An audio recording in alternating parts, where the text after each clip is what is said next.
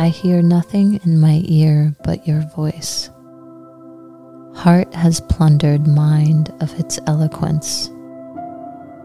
Love writes a transparent calligraphy, so on the empty page my soul can read and recollect. Which is worth more, a crowd of thousands or your own genuine solitude?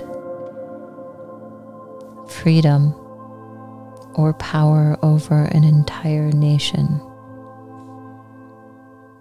A little while alone in your room will prove more valuable than anything else that could ever be given you.